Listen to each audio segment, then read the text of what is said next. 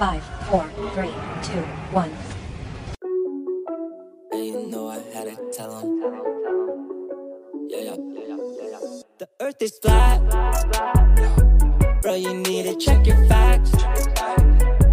I got high up through the roof. And I landed on the moon. The moon flat too. In reality, everything is just in 2D. Video game from 1983. Sides growing up and down the street. While y'all sleep. Call me B.O.B. cause I don't see the curve. Messing up my vibe, yeah, you got a lot of nerve.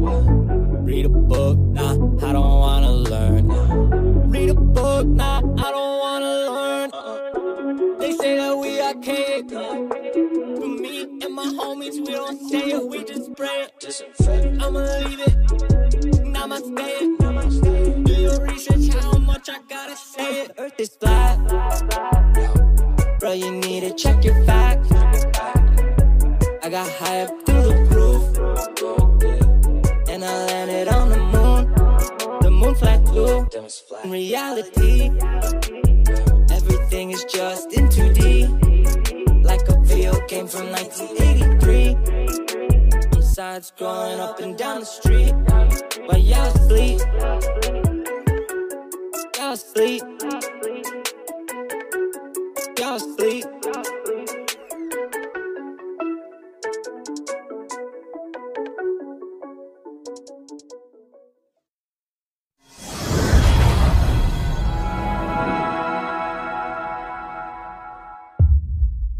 How you doing? I'm Mikey J, and you're watching season three of KGUP Presents. Thank you for your patronage, and if you like this show and you want to support it, please get a T-shirt. And it's uh, just like this one right here. I love this shirt; it's amazing, um, and it's only thirteen dollars, so it's not going to break your bank. We also have hats and sling bags. Just go to www.kgup1065.com forward slash shop. So I'm pretty excited for today's show. In fact, uh, I, I was pleasantly surprised she got back to me so quickly.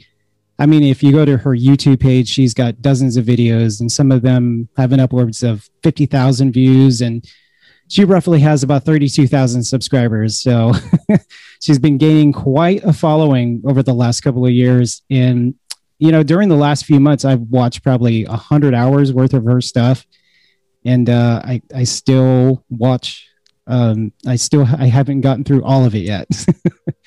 a lot of the videos I've I had to watch uh, numerous times just to just to understand it because it's so much information.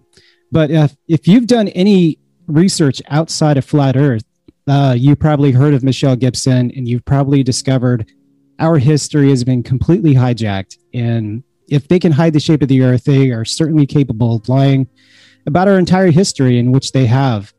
Uh, I've watched a lot of videos on on mud floods and other various topics that are related, and she is by far one of the greatest mud flood researchers.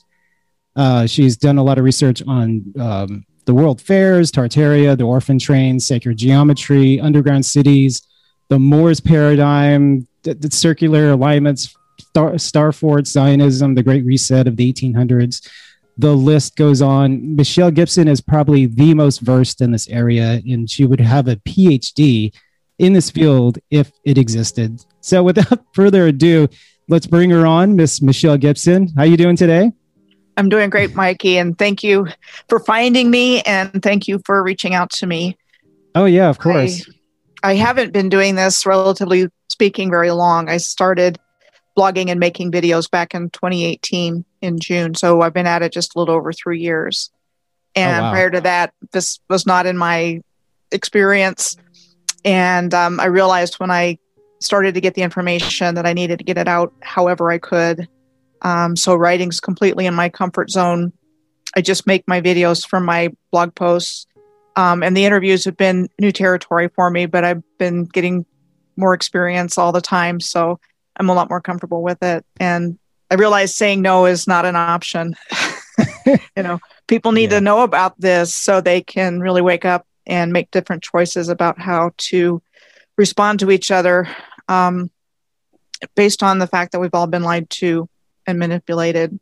And based on those lies, people die and you know cities are destroyed and countries are destroyed and you know the only ones that are benefit, benefiting from that situation are the ones that are creating it in the first place right. And um yeah it, this this whole topic is um it's way deeper and bigger than i ever expected. I mean uh, just watching like your research and and the videos and i'm like oh my god this is so much. I i can't even like comprehend some of the information that i just had to watch you know some videos like you know two three times just to get a grasp of like how big this really is.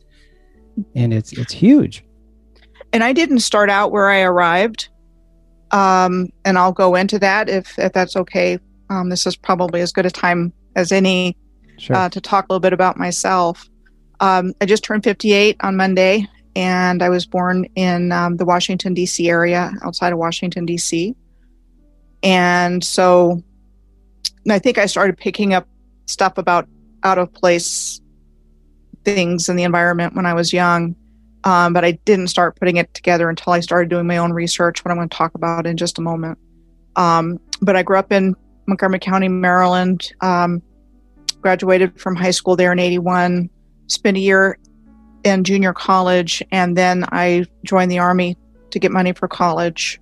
And it also allowed me to travel and you know basically change my life at that mm-hmm. time and i really don't think that had i not joined the army i probably would never have broken away from the family and programming and things like that.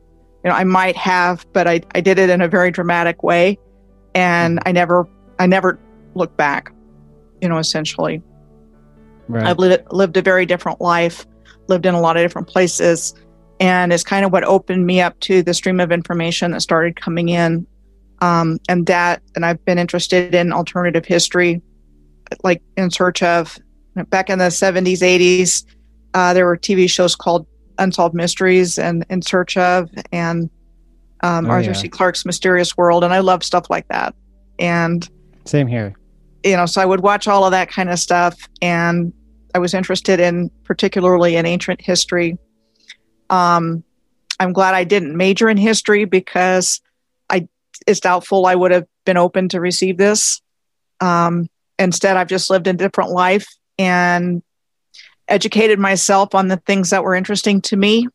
And with the internet, more and more became available um, with regards to alternative researchers and alternative media, um, or you could really start delving into you know people doing their own research and i think it's only been in the last few years that people like me who have no prior experience with any of this have actually been um, getting on YouTube and making videos and and things like that. I know I'm not the only one, um, and it seems like there's more and more that are are starting to record their own interest and experience. And with everybody coming together like this, you know, it's just really created a community of awake people.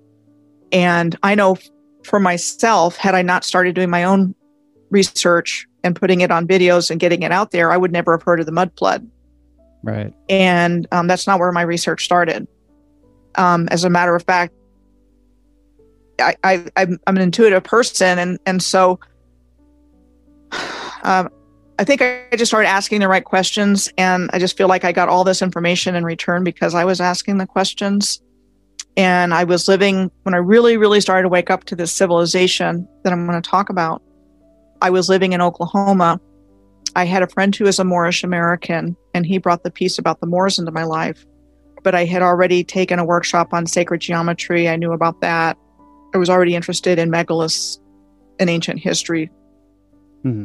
I had already watched researchers that were dowsing and tracking earth energy lines, and I learned about their research. But my own original research started when um, I was traveling with friends of mine in Oklahoma, and one of my friends gave me a map of North of actually it's the world. It's a flat map. Um, I'm I'm just going to say my I'm not driven by whether the Earth is a plane or a planet. Mm-hmm.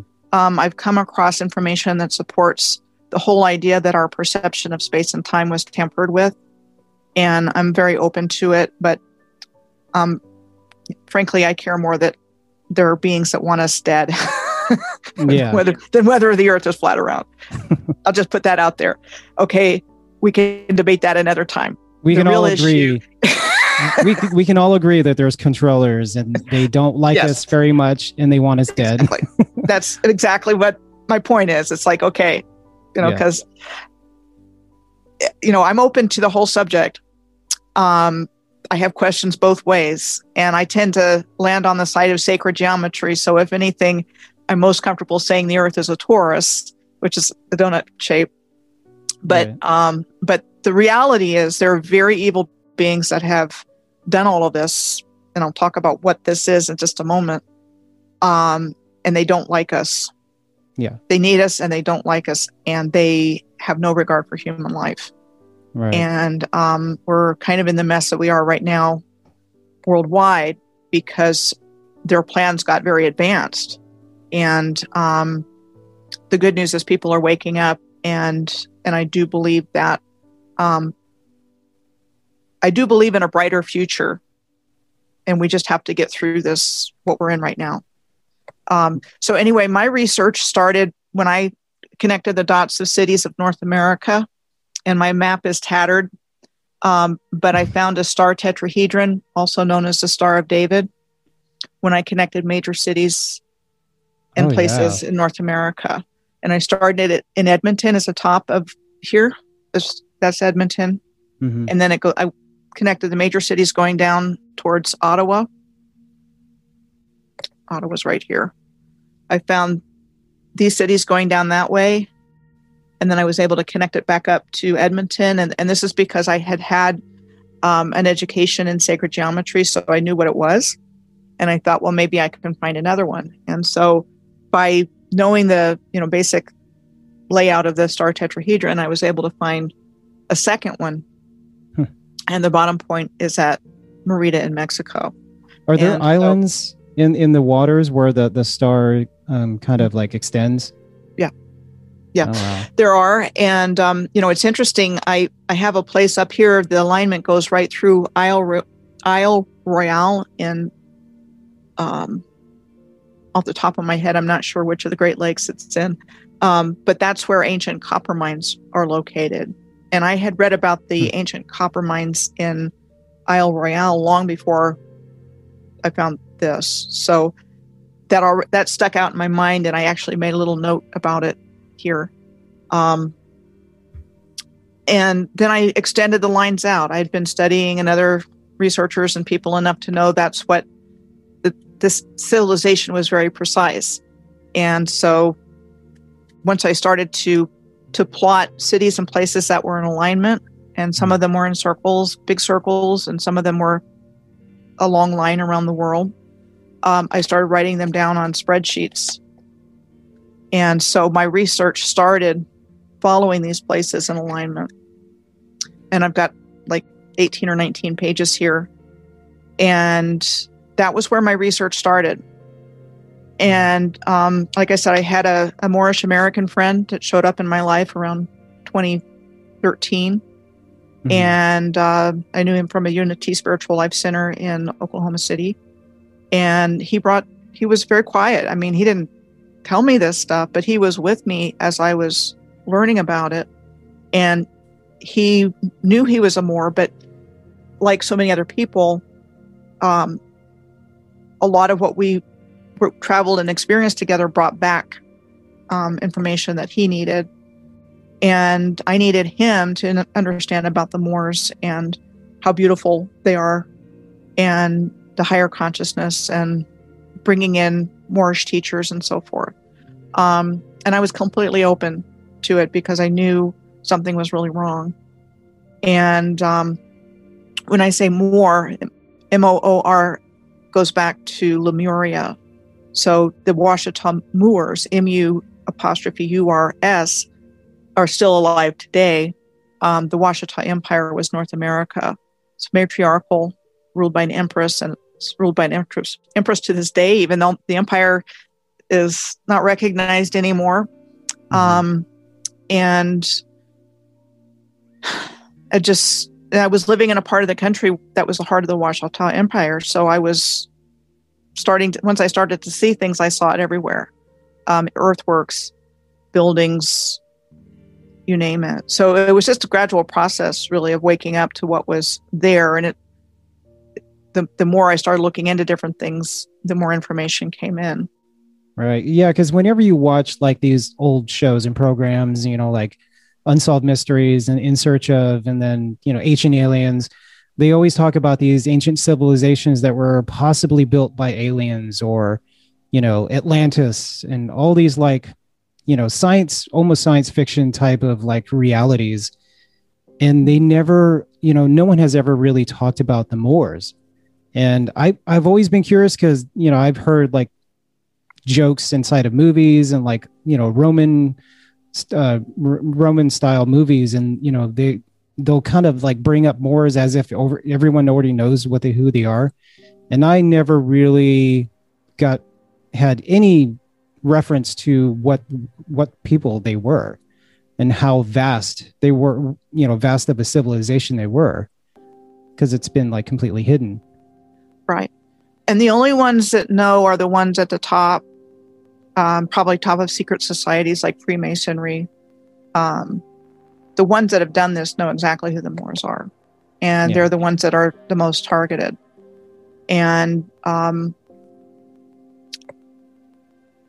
it, it's not at all what we've been taught. Our history and our relationships with each other. It wasn't all about war and disease and fighting. Um, it was actually a beautiful civilization that was integrated Tartaria was part of it, but there were also other empires. And um, I, I have to believe they were completely integrated because otherwise you wouldn't have the same things showing up everywhere. And that includes, you know, electric streetcar systems that look the same, rail systems, subway systems. Um, and the stories they give us for what we are told just don't add up. The right. dates don't add up. The technology that we were supposed to have in the late 1800s, early 1900s doesn't add up. Mm-hmm. I think, if anything, they were digging it out and right. not actually building it.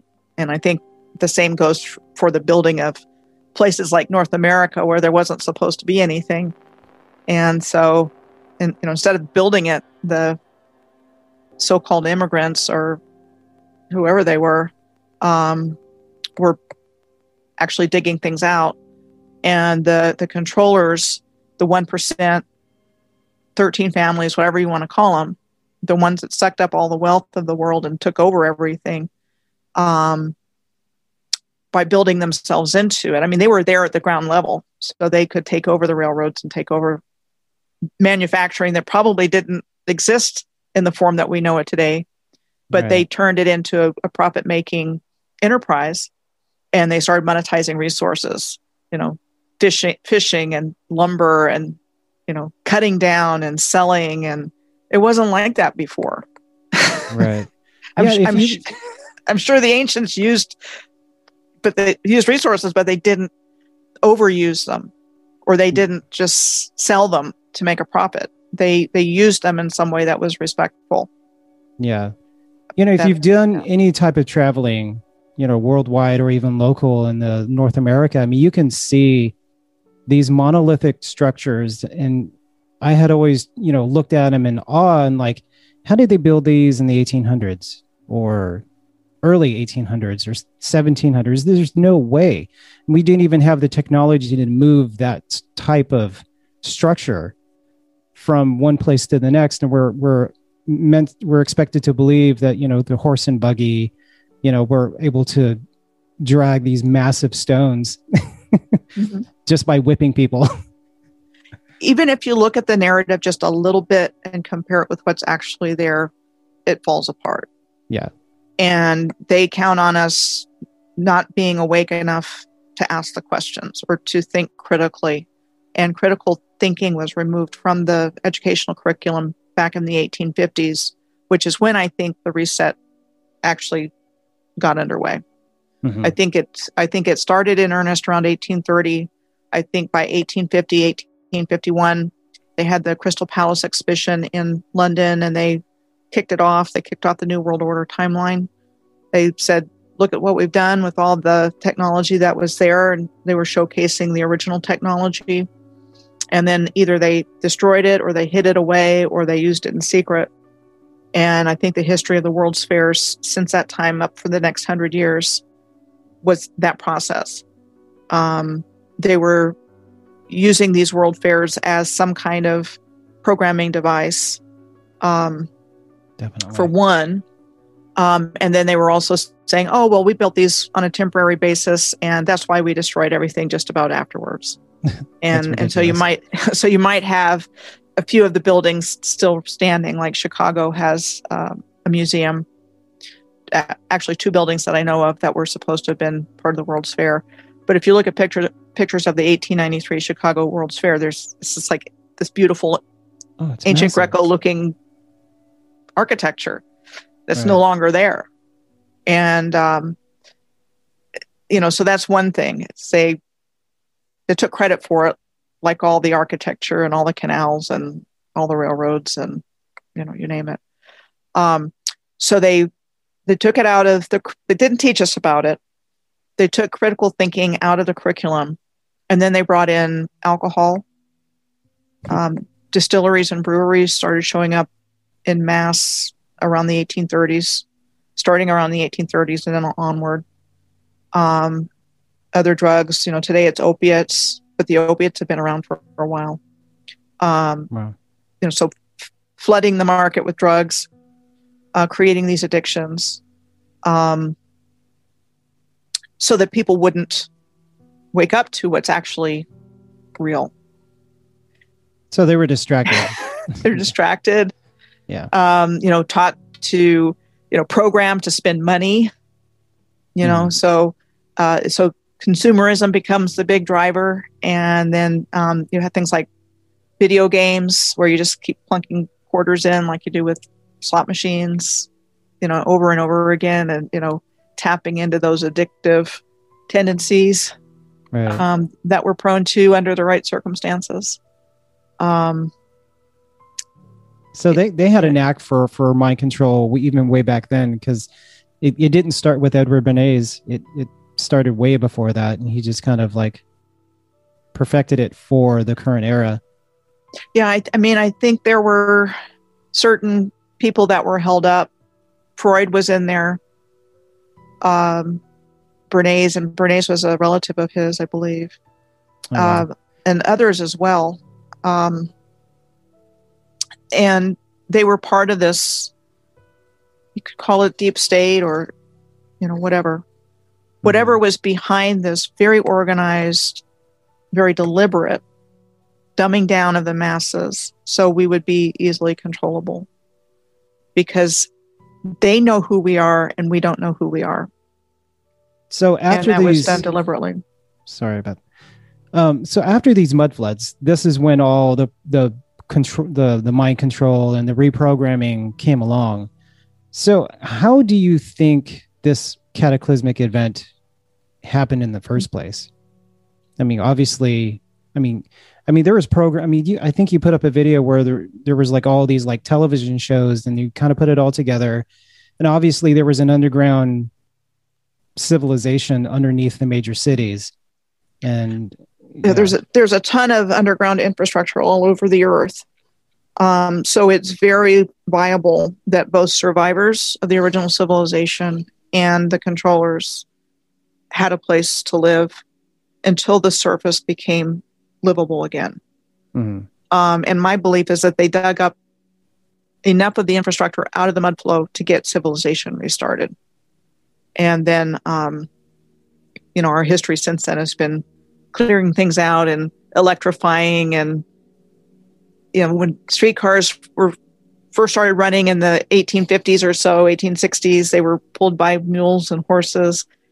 Then they're electrified for about excuse me, for about 30 or 40 years. And then all of a sudden they're gone because there's cars and buses to Mhm. replace them. And I think that was planned. I think they used them until they had a replacement. Um, and then who makes money from cars and gasoline? The controllers, you know, Standard Oil and, you know, all those guys. So, Yeah. um, sorry you know so they just they just replaced it with something that they could control Yeah. then got rid of it. And there's just a few places that have functioning streetcars, and it used to be all over. Yeah. You know, I, I found a history of a streetcar in Manaus, Brazil, which is in the heart of the Amazon rainforest. And the story about how they say it got there just doesn't make any sense. Yeah. Europeans did it when they got here for the rubber industry. It's like, yeah, right. Yeah, and in, in those videos, I mean, they had there's one particular scene in, in that video. I'll have to put it in the description, but um, they were saying how the city intentionally decided to bury the entire city, you know, ten to fifteen feet deep, and everybody had to agree to it. And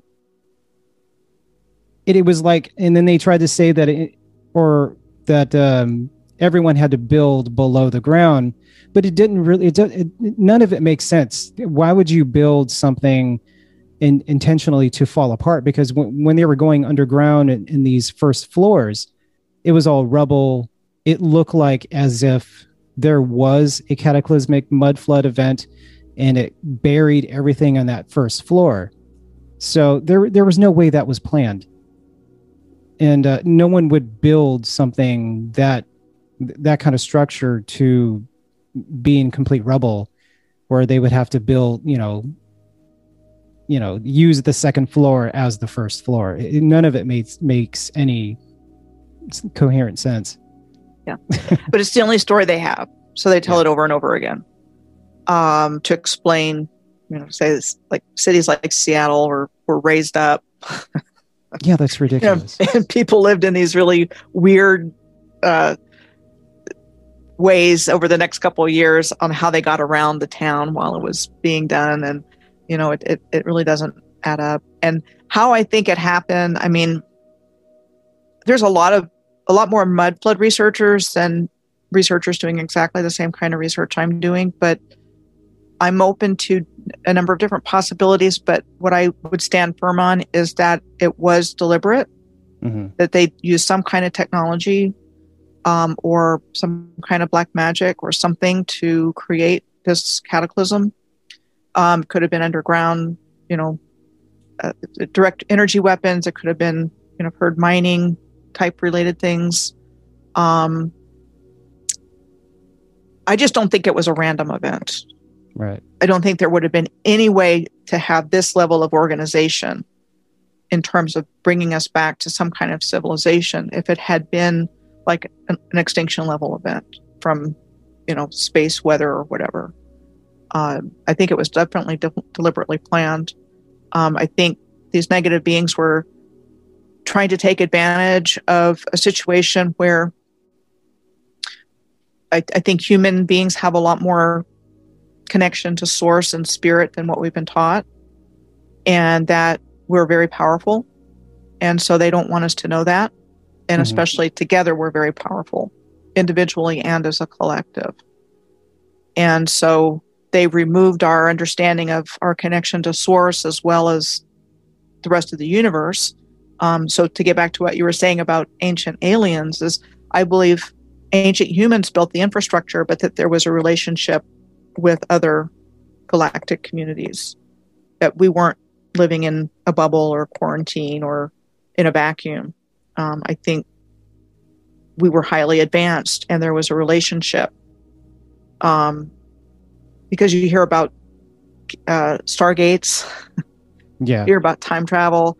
You know, there's so many different aspects to the knowledge that we had at one time that you know, again, I think we were very advanced. And I'm grateful for shows like Ancient Aliens because if the show was called Ancient Humans, it would have been off the air a long time ago. Yeah. But they can get away with it because it's Ancient Aliens.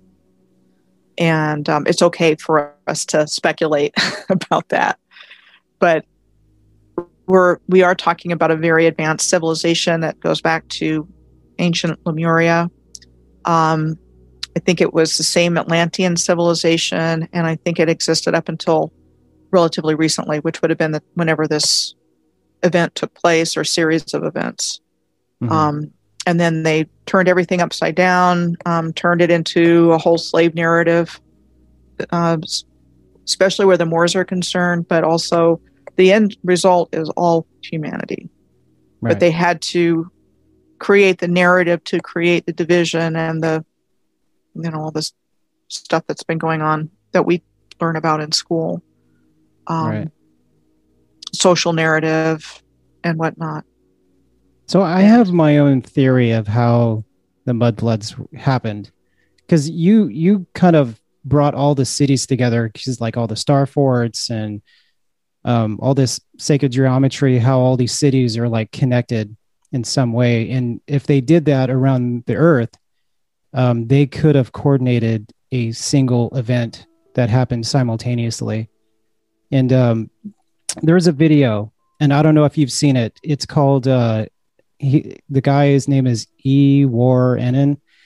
He's very anonymous. I mean, obviously, the name Annan's in his name, but uh, he talks a lot about um, a lot of the research that you've done. He talks about the free energy system and how the churches and cathedrals were really used to capture energy and by extracting the electromagnetic energy from the ether, you know, the sky.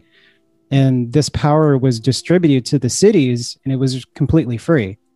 And um, yeah, I definitely have to send you that video. It's a five hour video. And um, this is where my theory comes in.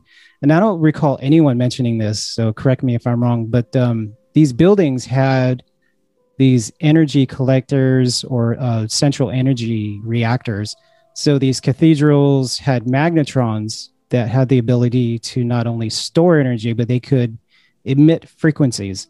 So these resonators had these engines that would over that could overload in, uh, a frequency that would liquefy the ground. And at the same time, no human being within that range could survive this high frequency because if it can if it can liquefy the ground, it's going to liquefy a human being within range.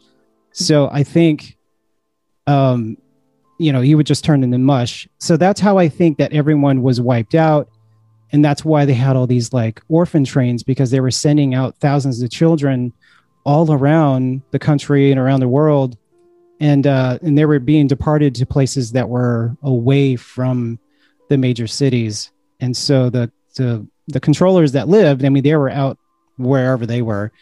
And so they were able to remain in power. And then um, they needed people to dig out these cities and make them inhabitable again. So they, you know, indoctrinated these kids in these orphan asylums and um, then then brought them back once they were old enough to dig the cities out. And then they were completely brainwashed by that time. you know, I, I think that's all in there. Um, it, it all they somehow they did it, hmm and um, you know, there's also the idea of like baby nurseries. Um, oh, the, the baby it's, you incubators. know, well, not just the incubators. I think that was part of it too, but but even just raising human babies because we're a lot smaller than we used to be. hmm and um, the other thing they did, I think they was socially engineered, um, or humanly and socially engineered us so that you would have black people from Africa and white people from Europe and yellow people from Asia, and red people from North America, and that's all bunk too because this Moorish civilization was all over the earth. So they Right. had to do something to the um, the gene pool to create that homogeneity or the homogeneity in the in the gene, gene pool now in terms of skin color. Um, and I think a lot of the genocides that took place over the, the last century or two were involved in in that. Um, Cambodia, um, and it's actually in a lot more places than what we're taught. I'm doing research on our modern history, and I'm finding a lot more examples. Um, but the, uh, you know, they're just it just was a different different world, Mhm. and um, melanin is actually a superconductor, and Oh. so Interesting. um, if you look into it, um, and there's a, a superfood, and I can't think of the name of it off the top of my head. Hopefully, I will at by the end of the interview. That's pure melanin, and um, it's really good for you. Huh. Um, and I can't think of it right now. But anyway, um,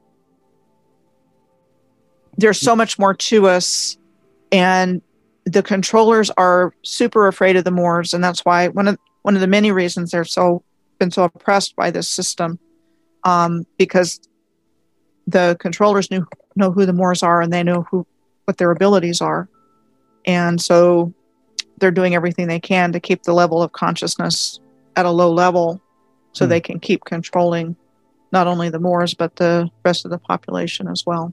Very interesting. So, you know, that's not just coming from nowhere. I mean, I've that's after a lot of study and just what I've come to know. I mean, the most conscious and psychic people that I know are are Moors. Um, so there's real ability in there, and um, the population is targeted, has been targeted, but they're they're switching the narrative, and they they're they're using the same playbook in a different way now because again this is really about control of all of humanity and they just had to knock the higher consciousness out of the picture so they could lower the collective consciousness um, Yeah. which is where the whole you know the racial division thing comes in um, You know that what they- whole ant- that whole ancestry.com thing that that's always made me nervous. Like I want to do it because I want to know where my family comes from, but we don't know who you know who really owns that and who monitors that and, and tests the blood. I mean, th- I mean, it could be our controllers like trying to disseminate who's who and then be able they'll be able to wipe us out. I, you know, and that's I, I won't do it um, for that reason.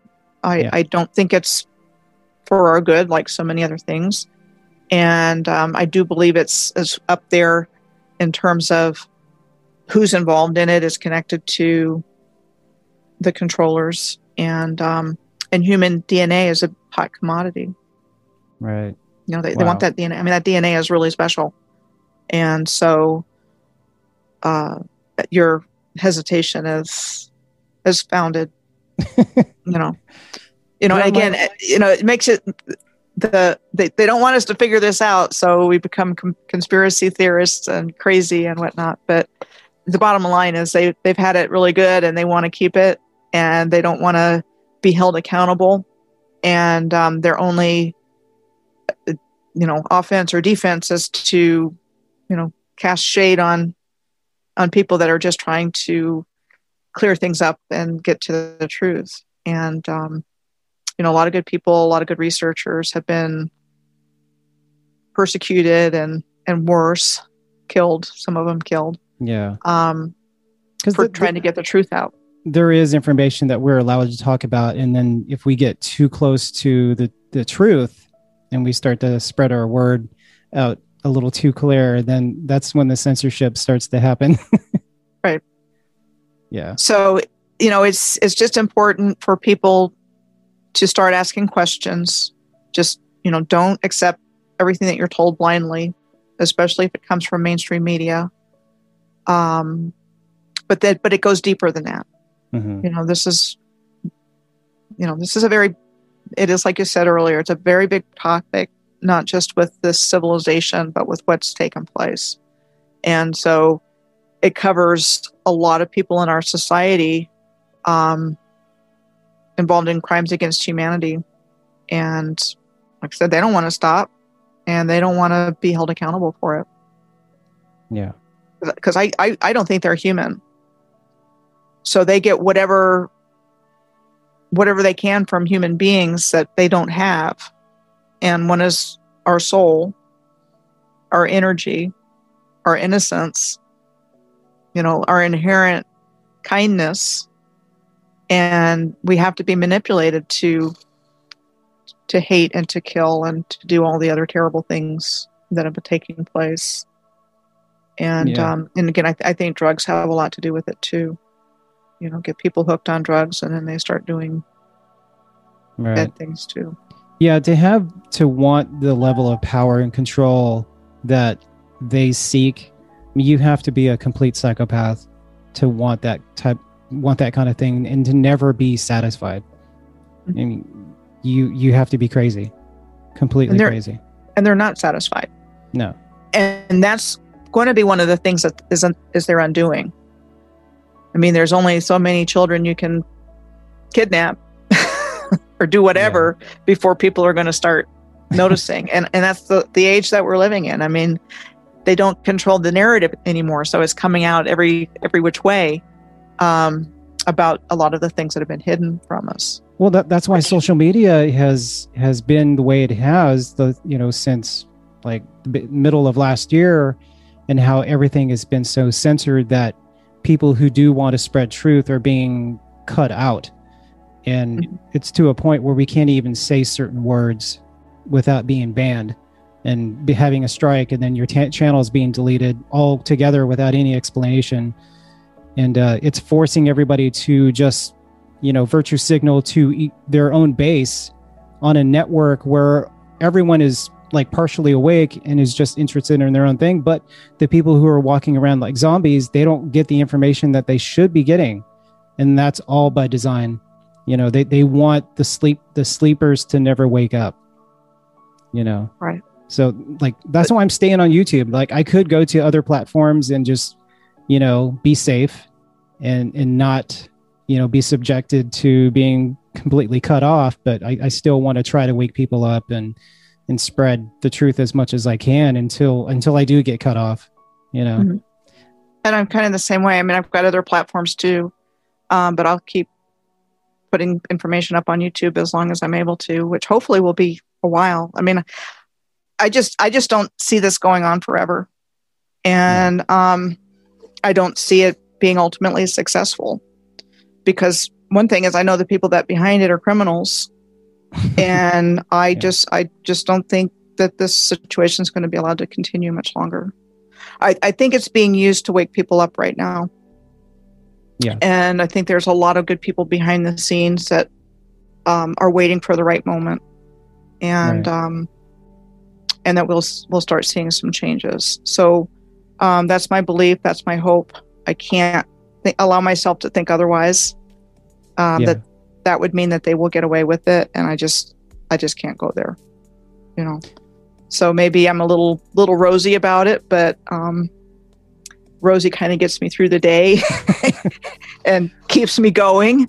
Because if I didn't have a positive outlook, I would load my car up and I would probably find a nice, comfortable place in the desert with shade and hang Yeah. out there. But you know, I don't see that need happening. And even a few years ago, I was seriously worried about it. And um, Yeah. I'm at a different place with about it because I just people are waking up every day Mhm. and um, like I said, I just don't think that the the ones behind the evil can keep it hidden anymore. So let's kind of dive into your like research a little, if if, if you don't mind, Sure. because a lot of your research has been so fascinating, like, um, like the Civil War. Um, you you talk about some of the forts and how they almost look like they weren't meant for any type of invasion, and that they were just put there as. What were they put there for? I, I think I would think they were originally circuitry in the Earth's grid, and the Earth's grid was worldwide. You find star forts all over the Earth.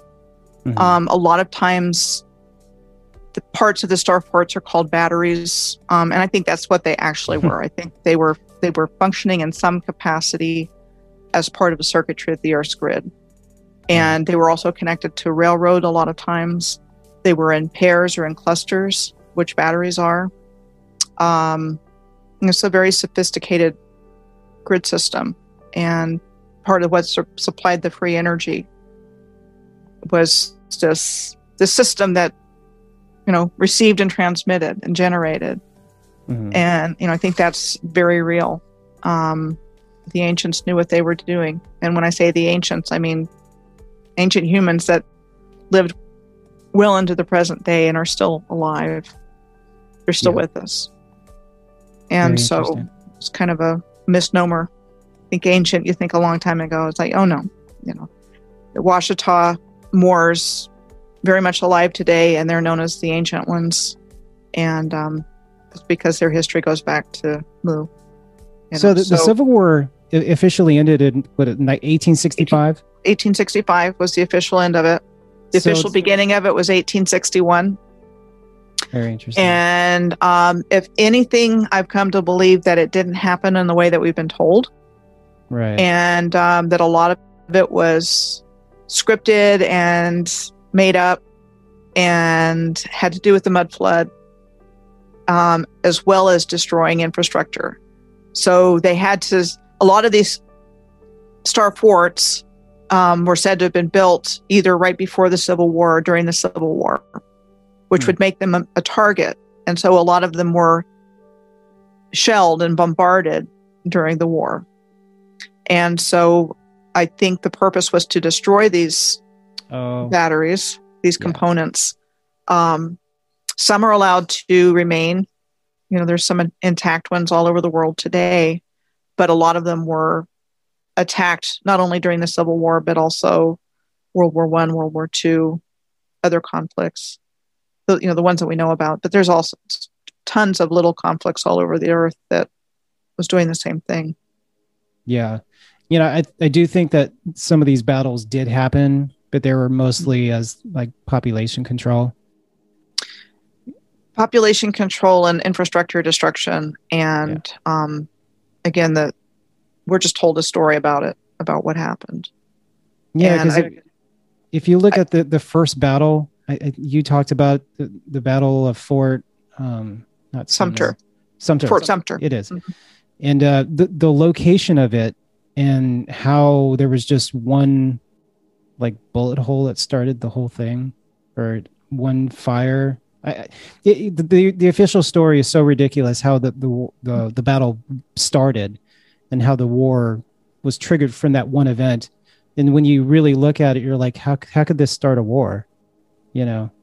and actually that sounds a lot like the the vietnam war too the gulf of tonkin was Yes. same thing and, and a lot of people question whether that ever happened um, but that was the beginning of the vietnam war Right. There was no So- casualties, just just a single bullet hole. So it's you know again it's just um, the last video that I, I did was the one on the civil war sanitary fairs and other civil war anom- anomalies. Yes. um, my youtube channel is michelle gibson and if you type in moors it'll come right up.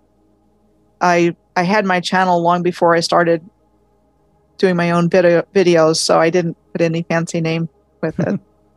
Um, but you know i seriously doubt a, a lot of the stuff that we're taught in history happened the way that we're told it was and that there was more than likely something else going on You know, the same thing with the whole story about immigration um, i think they went out west you know the irish immigrants and you know, wherever they were from the chinese um, they were out there digging out infrastructure same thing Yeah. with canals railroads and canals they weren't building it Yeah.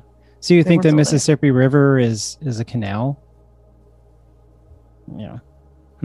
the Mississippi River, if you draw a straight line from the Mississippi Delta to the Nile Delta, it's a straight line on the Mhm. map. And I think they're a mirror image of each other the Mississippi River and the Nile River. And Oh, interesting. they're they're both long rivers. Um, they both have Great Lakes associated with them because the end of the Mississippi River is near the Great Lakes, and the end of the Nile River is near the Great Lakes of Africa. Um, the deltas look very similar, but I think by saying that, I think our river systems are actually canal systems, and that the ancients built they all have like a snaky S shaped but some of them do the major rivers do and then the canals are pretty much straight but you have both but if you look at different rivers and different canals all over the world they look the same Hmm. um, so i think they were as comfortable on water as on on land and again all of these all of this infrastructure had some kind of purpose on the grid system Yeah. um, all the buildings were precisely placed. They tended to be oriented north, south, east, west. Um, you know, they were perfectly lined up with each other, and that wasn't done randomly. And if you, again, if you look at our history, all these settlers came in and they started platting and they started building all these places and they didn't exist before.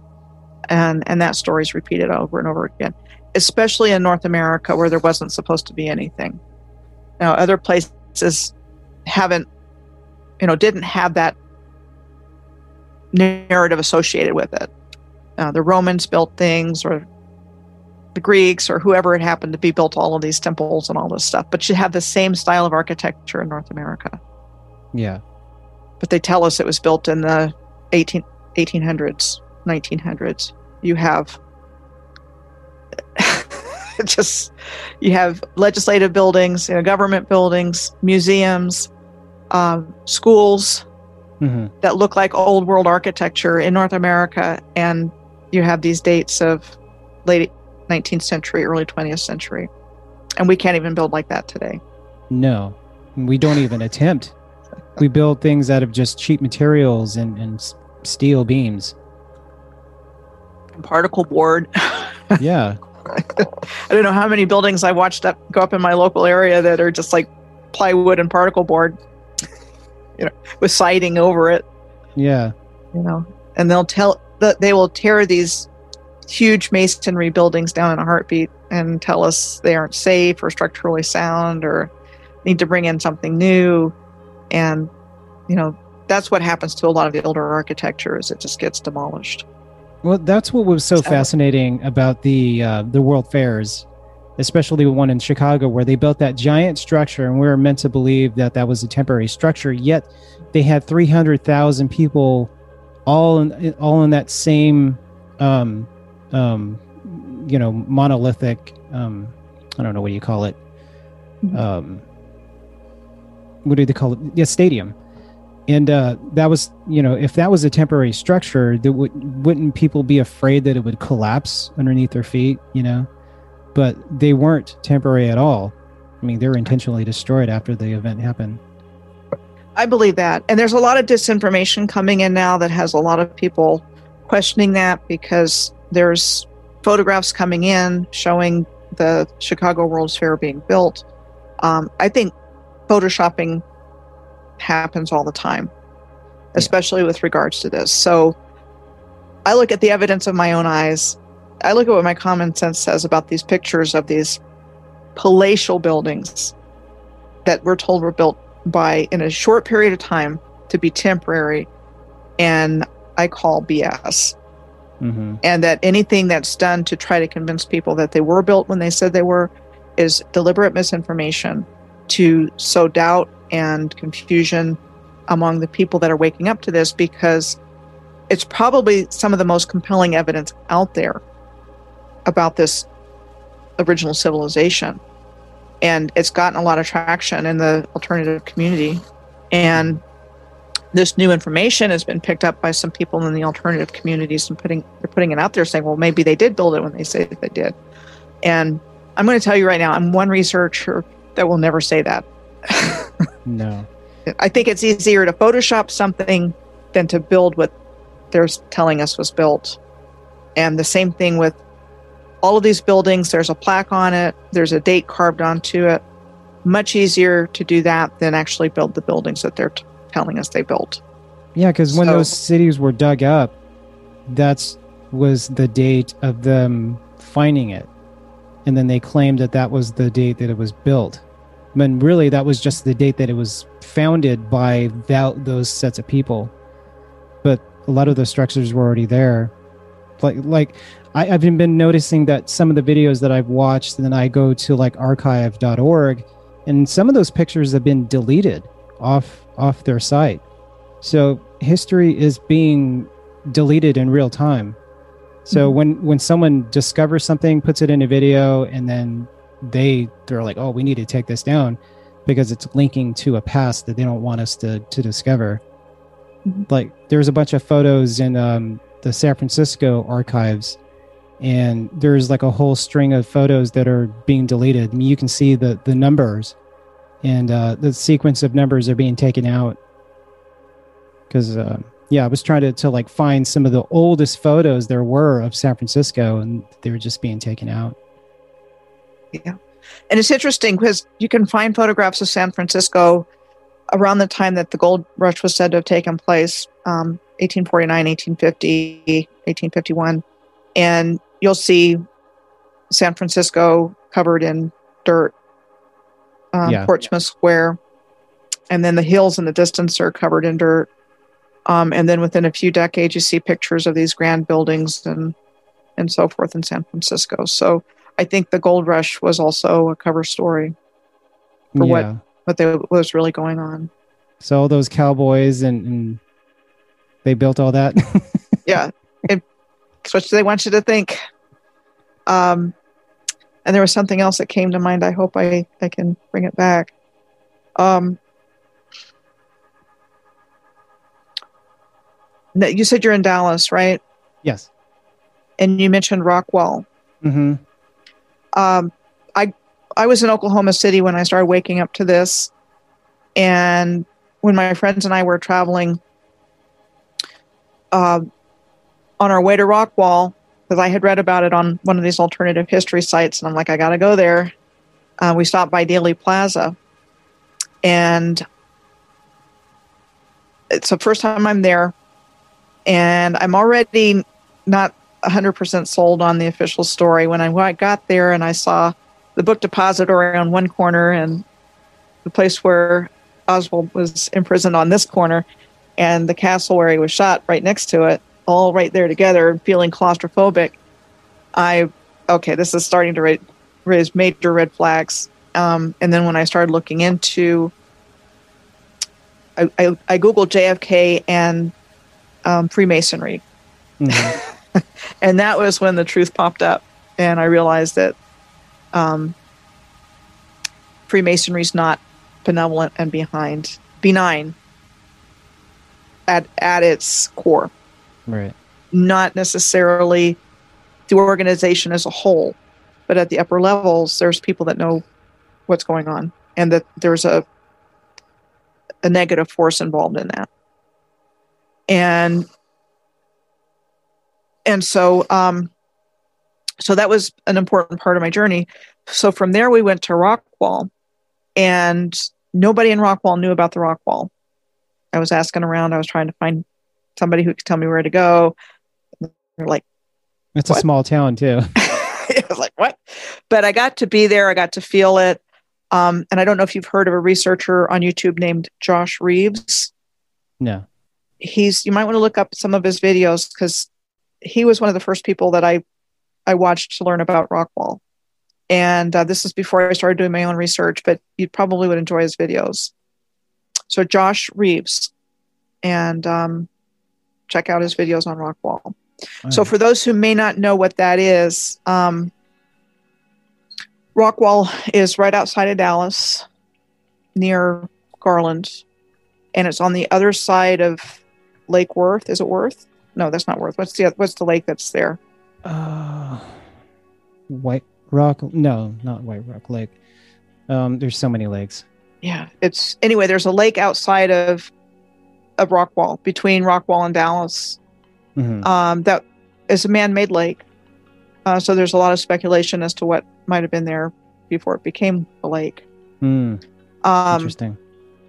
and I found out about it on a website of uh, Dr. Sam Osmanagich, and he's the ar- archaeologic archaeologist scientist who basically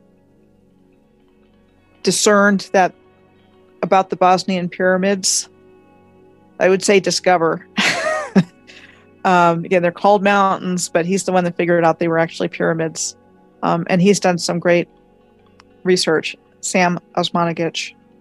Um, so I learned about it from a website of his that it was thousands of years old, this rock wall place, um, and that there was an archaeologist in the early 19th century that had started digging there, and then for one reason or another stopped digging, um, and, and that when the uh, when the city was first founded, um, there was this talk about this rock wall and you know, I want to. Say there were some masons that were there, and they were going to name it after the masons or whatever. And then they found this rock wall and said, "Well, let's name it rock wall."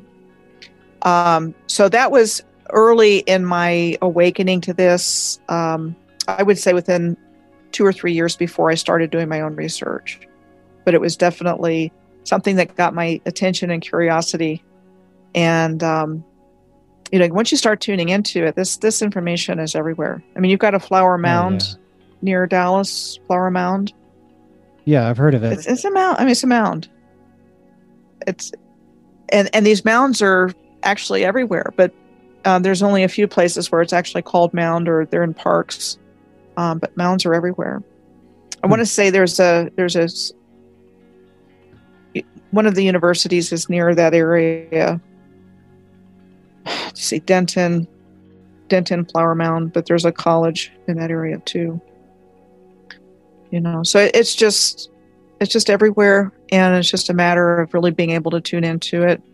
Um, if you if you're open to it, you'll you'll start seeing things in the environment, and then you won't ever see anything the same way again. Well, it's just like the courthouse, and uh, you know when I when I um when I reached out to you, I sent a photo of the uh, the courthouse there, and um, on Google, the uh, the top of the the building structure, which is like an onion dome, and it's blurred out. So I don't know why they would blur that out unless there were some kind of significance. I mean, why why would you blur blur that out? I, I just don't get it. What are they hiding? a lot of those buildings have had parts of them removed. So, like you're talking about an onion dome, I'm, I've seen, you know, before and after pictures of buildings like that. Mhm. Um, they'll take off a part of it, um, and again, I, I think that was it has something to do with the grid system because it was all connected. It was very powerful. yeah. So there's something about it they either don't want us to know about or they don't want functioning. and it does look as if it was bare, uh, dug up, dug out. That there's parts of the of the structure that's underground, but it's partially buried. so the windows are like you know halfway sticking out, which you know for as a as a contractor or builder, like why would you who who in the right mind would build that? You know, it makes no logical sense. an excellent example of that is I believe it's the St. Mary Magdalene Church in Omaha in Mhm. Nebraska. And if you just look up mud flood Nebraska, it'll probably be what shows up. Um, but it, it's a really good example of the before and after of a church that's big dug, dug, dug out. And um, you know you can see where the the mud was before they dug out, and afterwards you can see almost see the line, and you can see where the street kind of goes up and where the mud covered it. Um, you know, so again, if anybody has any questions about that or wants to look it up, it, it's out there, but we're not taught about it. They don't want us to know about it. They don't want us asking questions. So most people, because of their programming and so forth, just just don't, you know, until you really tune into it, you don't see it. And for myself, until I tuned into it and around, um, I want to say 2013, 2014 was when I started to notice. Um, so that was most of my life. Yeah. I'm just I just turned 58. So like I was like 49 or 50 before I started noticing um, things that were in the environment that I hadn't noticed before. Yeah. That was when I was living in Oklahoma City wow. and starting to, to wake up to all of this. So you talk a lot about the circle alignments and sacred geometry. Can you are they related or how, how are they Mhm. different? Um, Let's see. because that's one of the few things that I have a hard time wrapping my brain around. I know like all these cities are connected, but um, the the terminology. Okay, I'm going to pull something up real quick, so bear with me. Sure, I think it's on this one. you should be able to share your screen. Yeah. Okay. All right. So um, hopefully this will help. Let me get back to where you are. Okay, I'm going to share the screen.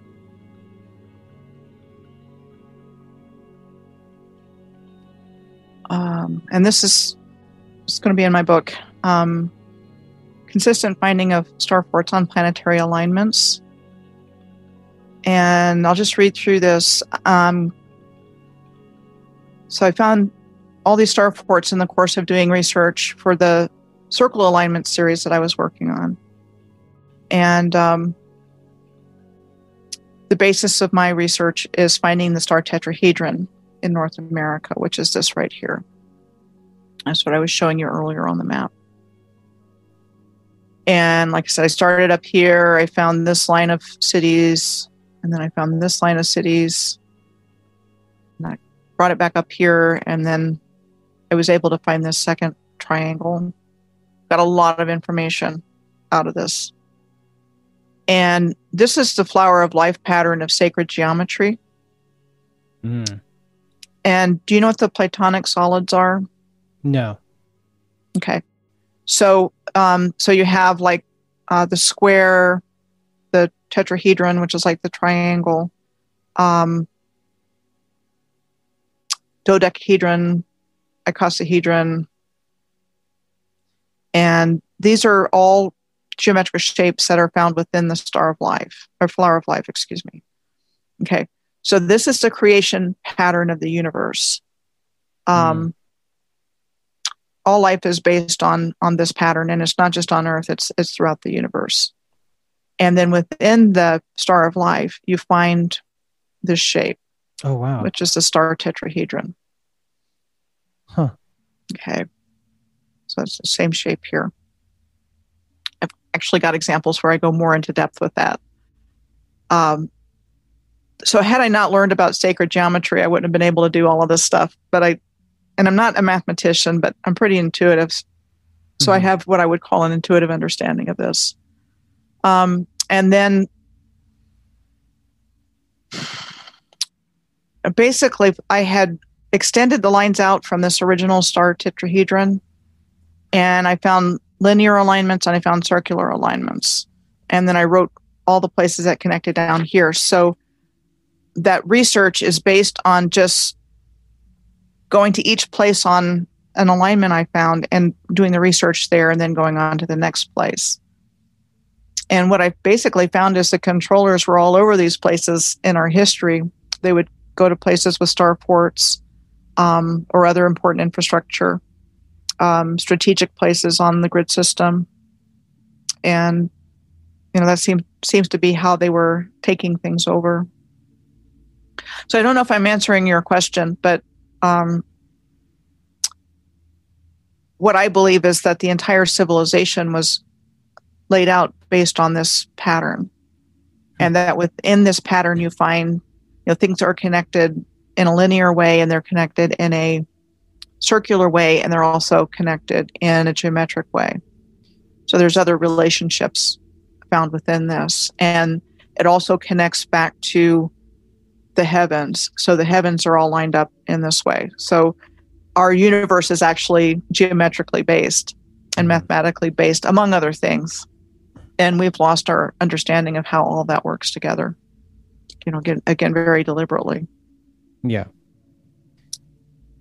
So um, that's with what I have in front of me right now. That's the the best that I can explain it, but it actually goes into more detail than that.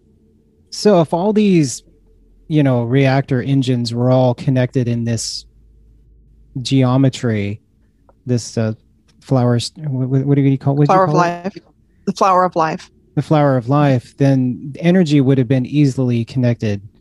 So if they were to cause a cataclysmic mud flood event, I mean, they could use that, you know, the this flower of life connection to wipe out humankind. They did it somehow. Yeah. and um, an understanding of you know if we had our understanding of how things work intact we would understand um, resonance we would understand entrainment um, we would understand holograms and fractals. Mhm. we would understand waves and sound um, light spectrums. Um, and we'd understand the whole structure and fabric of the universe in a way that we don't because it's all been fragmented. And i'm saying that because i think when you when you get right down to it if everything is connected and we're all connected and everything in the universe is connected there's a this very close relationship that is beyond us to be able to grasp right now we think we're separate but we're really not separate hmm So the not, more not is to probably each other, not to each other, not with other, you know, species or other life in the Right. universe. We're all we're all part of the same thing. I'm sorry, I didn't mean to interrupt. Oh no, I, I didn't mean to interrupt- interrupt you. The Moors probably had knew about this technology and were able to connect everybody in the world, and those psychopaths wanted to control it and didn't like that everybody was happy and you know didn't have to work as hard as they did, and they just wanted to disrupt it all. And Very- um, Very jealous, and I think Mhm. very jealous of God, and I think very jealous of humanity. Yeah. Um, and you know, smart enough to be able to. They can't create, but they can reverse engineer. well, and so- destroyed. So they reverse engineered the life enhancing grid system into a control system.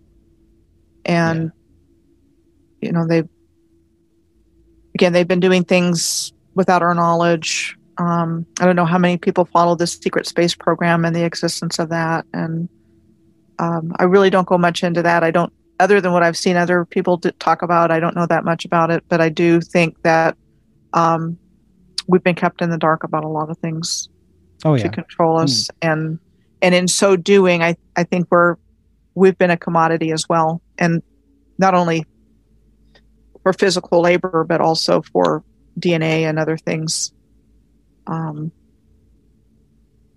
and that we're not the only life in the universe you know that there's we're just part of a bigger picture Yeah. I mean, there's this whole exploration team that is exploring Antarctica, but they're they're not giving us any information of what they're discovering. It's just the same, you know, the penguins and ice melting and you know, it's the same global agenda whatever they want us to know, that's what they tell us.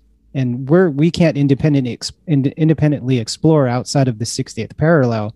So we can't even eh, you know, get together our own independent team to go down there and, and research Antarctica for ourselves. So we have to trust what you know mainstream television tells us. You know. So and I- I don't believe anything that the government tells us because we have the controllers and the government has their agenda they work for the controllers and the government uses the media to control us and they want us to keep us very confined and very controlled in in only know what they want us to know. They want us to be fat dumb and happy. Yeah you know you know they like the discovery channel they have this like whole projection of how the earth was you know 50 million years ago which i don't believe we've been around that long in that everything started in africa and they're all the, the world's population as it is today all started from this like little this little tribe in africa and that's where it all started and we migrated all over europe and and through canada and russia and, and through all the way through to the tip of you know south america which doesn't make any sense at all and that we used to be an ice planet which we probably could have been at one time i don't i don't know i just don't believe our official narrative I don't believe it either. I mean, I, I, I, I actually tend to think at this point that our civilization is actually Afrocentric and not Eurocentric. Um, but I do mean civilization and not just, you know, wandering hunter gatherers populating the world and, you Yeah. know, all of a sudden all this happened. And, um, you know, again, that's just, that's been carefully hidden from us. So, those are some avenues that I'm going to be going down. Um, I want to look at the Great Lakes of Africa. Mhm. I think that's Rwanda, Burundi, Tanzania, um, and there's a lot of in the Congo, and there's a lot of actually really bad stuff that's happened there, and a lot of hidden stuff. So, like the, the Rwandan Rwandan genocide of the 90s. Um, Yeah. And and more. I mean, there's a lot of bad stuff that happened in the Congo. Um, so I'm going to start looking into that because I think it's part of the puzzle. And people don't think of Africa as the cradle of civilization, and I think it was. So I think it's important to go there. Um, and I can give as a start starting point anybody that wants to start looking into this. If you look up the Berlin Conference, which took place in 1885, and it was organized by the Chancellor of Germany, it was Otto von Bismarck, and basically the continent of Africa was carved up by the the so-called European powers in 1885, and um, you know this all this wealth was all over the place, gold and diamonds and oil and coffee and all this stuff. And, and so, well, we'll take this and you can have this. And oh, by the way, King of Belgium, you can have the Congo as your own personal colony. And within a few years, the resources were um, uh, taken, and the people were having their hands cut off, and all kinds of stuff by by these um, troops or whatever of the of the Belgian king. They were trying to keep the the population under control, so they would frequently cut off one hand. Um, all of these atrocities going on. So, Africa, the story of Africa has been severely obscured. Mm-hmm. And then when you look at um, the Sahara now, when you look at the countries of North Central Africa, where the Sahara is, uh, on Google Earth, it looks like a giant mud flow or, or sand flow through there. I mean, yeah. down around Mauritania and going down to the ocean, it just looks just like this flow took place. And it was high civilization at one time.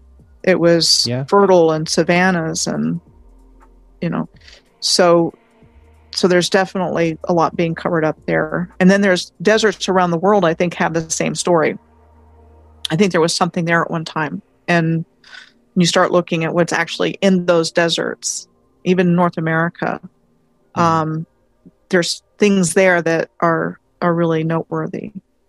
And so those could have been deliberately desertified or whatever you do to cause a desert.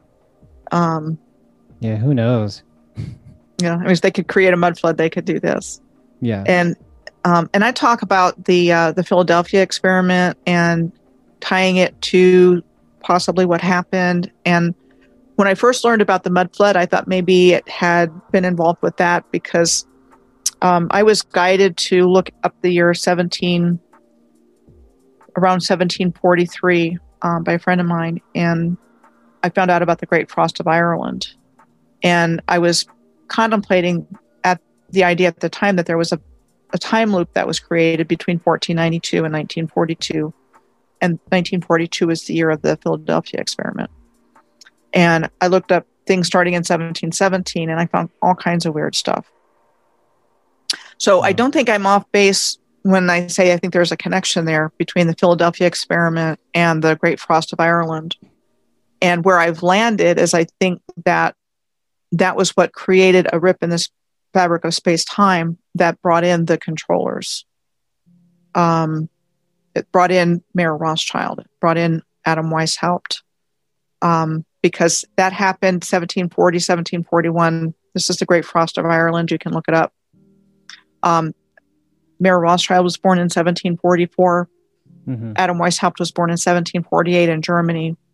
And then um, the progenitor of what became the House of Windsor was born in 1750 in Germany. It was called the House of Saxe Coburg and Gotha originally. And I think that lineage replaced the original royal houses of Europe. So I think the ones currently that we consider to be royal were actually usurpers and just kind of came in and took things over. Well, you know what they um, say. Talked about that. That whole phrase that truth in the movies lies in the in the news. So, I mean that Philadelphia experiment and that movie, I think it was in the 80s about a ship going back in time, something mm-hmm. like that. The final countdown. Yeah. I mean, that's I mean, and, I, and I didn't know. even I didn't even know about about that. I mean, I'm haven't been plugged into anything like that for a long time and it showed up on my feed and this was after I had started talking about the Philadelphia experiment. So there's actually a time traveling uh, naval ship in the hist- in the record in this movie where mm they hmm. come up with that idea. You know, so I don't think it's out of the question. I mean, it sounds crazy, but I just I don't think it is. I know I know they did something. And, and like how gonna- they did it is up up for grabs, but but I, it's in the historical record that that's when the Rothschilds and those other people started to come in around 1744. And they're definitely involved in this. I mean, if we had the ability to time travel, it's not like they're going to come out to the open and tell us. I mean, it would be so far out of common knowledge out of our reach that only the And super are rich would have ability to use it. Yeah. And there's a researcher named Dr. David Anderson um, who studies time travel. Um, and again, I, I think it's there in the periphery, but it's not there directly. You know, the existence of time travel and the science of it. So, um, yeah, I mean, this, like you said, they just don't want us to know about stuff like that. Wow. So I guess they could plant their family timeline wherever they wanted to, to start it, you know? Yeah. I, I'm just, you know, I'm, I'm just, you know, they did something. And I'm putting out what I've come across in my own research. And um, I'm not, I'm not saying any of what I'm saying lightly um, or without basis. And while most people haven't heard of the Moors, they need to talk to the Moors themselves. You know, they can do that.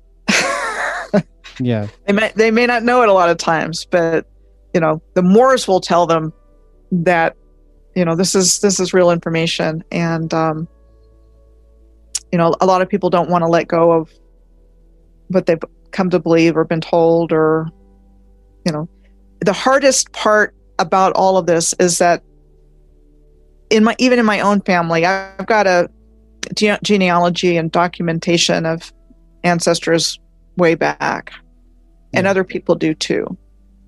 And a lot of people that I'm hearing from who watch my stuff say, well, you know, we can, we don't go back, but a generation or two in my family, or you know, my grandparents were orphans that met each other, and all this stuff. So I'm hearing a lot of people that have orphans in their family history.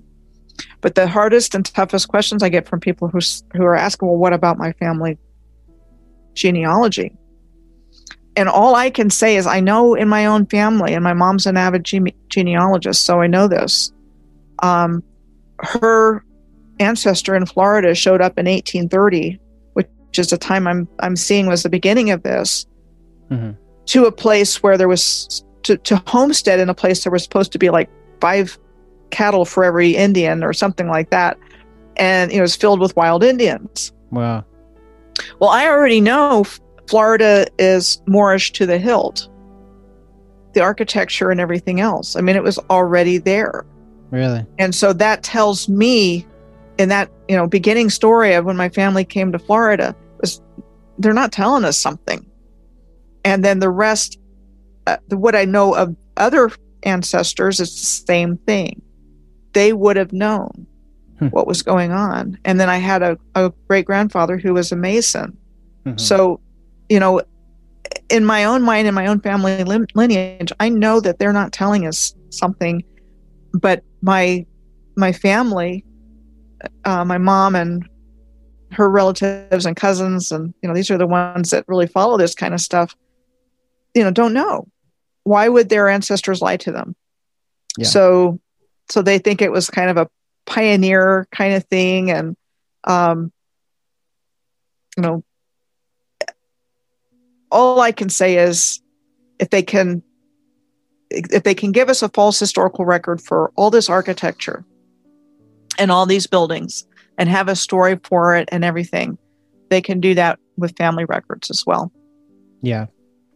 You know, and I don't want to burst anybody's bubbles because I know that's important to some people, but um, the reality is what we're told about our history has serious inconsistencies and flaws. you know, it makes me think of you know you talking about Florida is the uh, the the the Seminole Indians because they were the one of the few tribes that never surrendered to the Americans. Um, so it makes you wonder if they still have some history that hasn't really gotten out. Yeah. I'm sure they do. I mean. I think that I think the Seminole Indians were Moors, you know, along with the other ones, and also um, the the twelve tribes of Israel is connected to this. So you can probably Google Seminole tribe of Reuben, and you and you'll come up with something, because that's who they're associated with. So, what I think is that, you know, when people ask, well, what do the Native Americans say? What do they have to say about it? There's been so much trauma and so much genocide of the native people Mhm. that I would not be surprised if there were secret societies within these tribes that kept this knowledge, wisdom keepers, um, but that people in general don't necessarily know about it. Um, because if people were being targeted and killed, um, and not just in North America, but all over the world, because of their identity and their tribal identity, you know, it would be a way of keeping other people safe. So they wouldn't necessarily know about this this higher timeline and higher history. Um, because I believe I believe the indigenous people of every continent built this infrastructure, and that includes here, and that includes in Australia the um, Aborigines, uh, who are also said to be tribe of Reuben. Um, I think they built it all, and the history we're taught is like, well, that's not even possible, and that's Yeah. what people believe. But I think the the builders of civilization were kicked back to the Stone Age for the most part when this took place, and the controllers just took over everything, Yeah. identity, credit, and and we're taught that all these folks were hunter gatherers and, and Yeah. primitive. Yeah, they, they teach And I don't social believe that. studies. They don't teach real history. And history began in you know, in in the Americas and nothing seems to go beyond that except for how how we migrated. So it, it's amazing what they teach in high schools and, and our school system right now. And then and if you want to know anything, you have to go to college and then you know it, it's so divided there's so many different subjects that you almost know never know anything about world history as as a whole you would have to you know get a degree in it to understand everything and you still don't get everything Right. Yeah. and they've expended an, an an inordinate amount of energy in creating these false narratives. Yeah.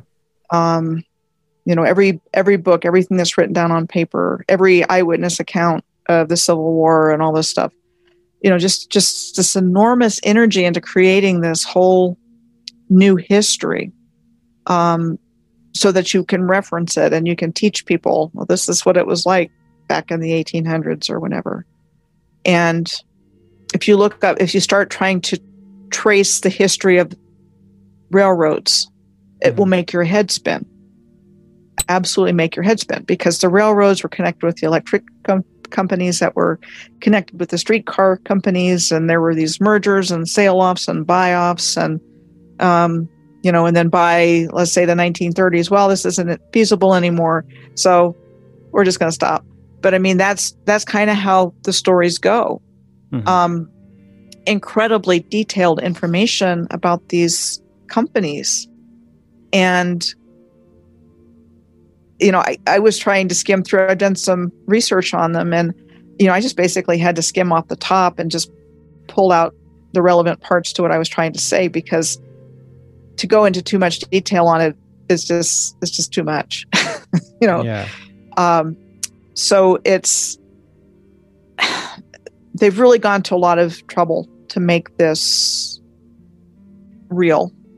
And I think the reason that they've gone to that trouble is because this is a free will playing planet. So we have to agree to what's taking place here. And if we don't know the truth and all we're taught is lies, then we agree to it because we think there's merit in the lies. We think the lies are truth, whether it's about the history, whether it's about our neighbor or other countries. Um, and we're taught to distrust or be suspicious of that person because their skin color or that country because of their political system or economic system. Therefore, we're going to go to fight them because they're different from us. Um, you know, that's what we've been told. hmm Yeah. That's all we know. And you know, just you just really have to be ready and open-minded to to start looking at things differently. And I really recommend that you know for those that have reached a certain level of awareness and feel comfortable with this information, um, I don't recommend trying to tell everybody you know because they're not ready for it. No, it's No. too much information all at once. I mean, if anybody's, you know, thinks they're conservative and thinks they're they're awake, and then you watch this video and you think that you're, I mean, it, it's too it's too much too much information, all in one video.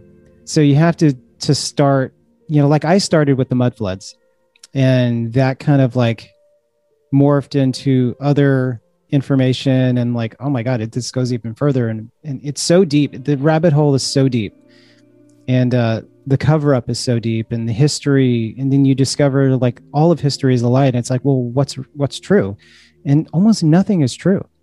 You know everything's been just propagandized and just you know through publicity and through just education mind control. I mean all of it is just utter garbage. And it you know when I did all this like flat earth research, you know, I, I, my brain was in like a fog because it was too much information all at once. And for three months, I just felt like I couldn't, I couldn't think straight because there's so much information. And then I came across the, the world fairs and that information blew my mind. My wife and I were just watching these like videos by Hattie McCoskey and I'm like, oh my God, and then it, it just got deeper and deeper and then i found your stuff and i'm like oh my god it's so crazy so it, it'll just engulf you and it'll keep you busy for for a good year Yeah, and so I've been doing this for three years, and um, on the average, I would say once a week I've got something out. Yeah. Um, New research takes longer, and sometimes I can piece something together from previous research that I've done. But um, yeah I've got over 200 videos, and somewhere around there. And I also I blog, so I have about the same number of blog posts. and then But you have a patreon with even more stuff Um, the Patreon, I have some exclusive content on that, and um, I'm an educator now on a platform called Unguru Your Life, which is brand new, and um, the official kickoff should be hopefully in the next couple of weeks for that. Um, so I've been doing some exclusive content where I go more into depth um, for people that are are paying essentially, um, but I still put out a lot of information on YouTube. I'm not going to stop. yeah Um, it's just, it's just, it's not just any information. hmm so I, I kind of walk a balance now, but it's like, it's, it's something I feel needs to get out to people. So Yeah. it's, um, it's pretty much the work I do now. you you uh played a video with your your interview with dr g and um you kind of go in more about the the moorish paradigm because Mhm. she was very interested in that that topic specifically and that little half hour video was pretty amazing and you put out a lot of information in just in that one video which is the video that you are supposed to show at the Un- unguru conference right Well, it's, it's the video that I showed at the Human Origins Conference in March. that's right It's the right. same video. And um, if you do you have it, because I can send you a link for it. I don't have the actual video. I just I'll- I'll the- I'll I'll send you the link for it. okay. And um, it's it's basically a synopsis of what I think happened to the Moorish civilization and how it got taken over, and and why. You know, the evidence for all of these places that are in alignment with the moon and the sun, and hmm you know that's not random. Yeah. they're in alignment with each other. It's like everything was laid out in a very precise way in accordance with lunar cycles and solar cycles and solstices and equinoxes and full moons and star systems. So you have a lot of alignments with the Pleiades and and the Orion's belt. Um, if you can read the stars, you can you you know exactly what time of year it is, what time of day. You know, Mhm. just just from the infrastructure. right. So that is most known with the megalithic structures that you find all over the world um, that are aligned with equinoxes and solstices, for example. But what I'm finding and what I believe from my research is that that existed up until modern times.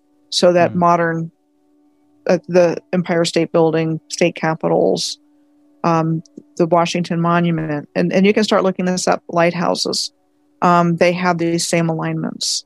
And I don't, again, I don't think that's by by chance. And I think it was built by the same civilization, and not by the Freemasons or the the ones that came in and took credit for it. Hmm. very interesting. I think Yeah. they worship the Moors at the same time they denigrate the Moors, So they stole their identity as their own. essentially. Yeah. Yeah. I believe that. They did. And and understanding that is crucial to understanding what's taken place here. Wow. that the let's let's just you know, talk about the Freemasons. It's other groups as well, um, but that's essentially what they did, and that everything revolves around the original Masons and what they accomplished, and the Freemasons and what they stole and took credit for. Everything, because they were the ones that were di- directly involved in the cover up Wow. but the Jesuits were involved in it. The royal families were involved in it. Oh, Banks they were would, involved they would in have it. to be because they're still in power today. Yeah. So whoever's in at the top echelon of power, I mean, they're they're all involved. Mhm. Yeah. Certain families, particularly, but you know, it's it's for their benefit and not ours. And the force that's behind this is anti-life. So, I mean, this is a a leviathan that will crush even its supporters. Yeah. So, so they'll eat their own. Yeah. you know, while they're crushing everything else, they'll they'll crush their, their own. I mean, if you've watched any kind of like royalty like shows, I mean, they were producing kids left and right with their their, you know, their bath produce. I mean, whoever was bathing them were having their kids, and they were having dozens and dozens of kids throughout their lives, and so they don't have any respect of. Even though they produced those kids, they didn't care about them. They only cared about what was going to continue the lineage they didn't care about their slaves you know even though they were part of their blood so Uh, it's it's really complicated, but um, and it's hard to believe because humans don't want to believe this kind of thing to be true. But people want to live in a fantasy it, it takes a real shift in perception um, to really be able to understand that. And I think the good thing about being a, a YouTube creator in the world we live in today is there's so much going on right now that just backs this up. Mhm. At least, Yeah. at least amongst the, the awake population. at least the sleep now population, not so much, but the awake population, you can. There's examples to show you that so many things aren't right. Yeah. with what's going on.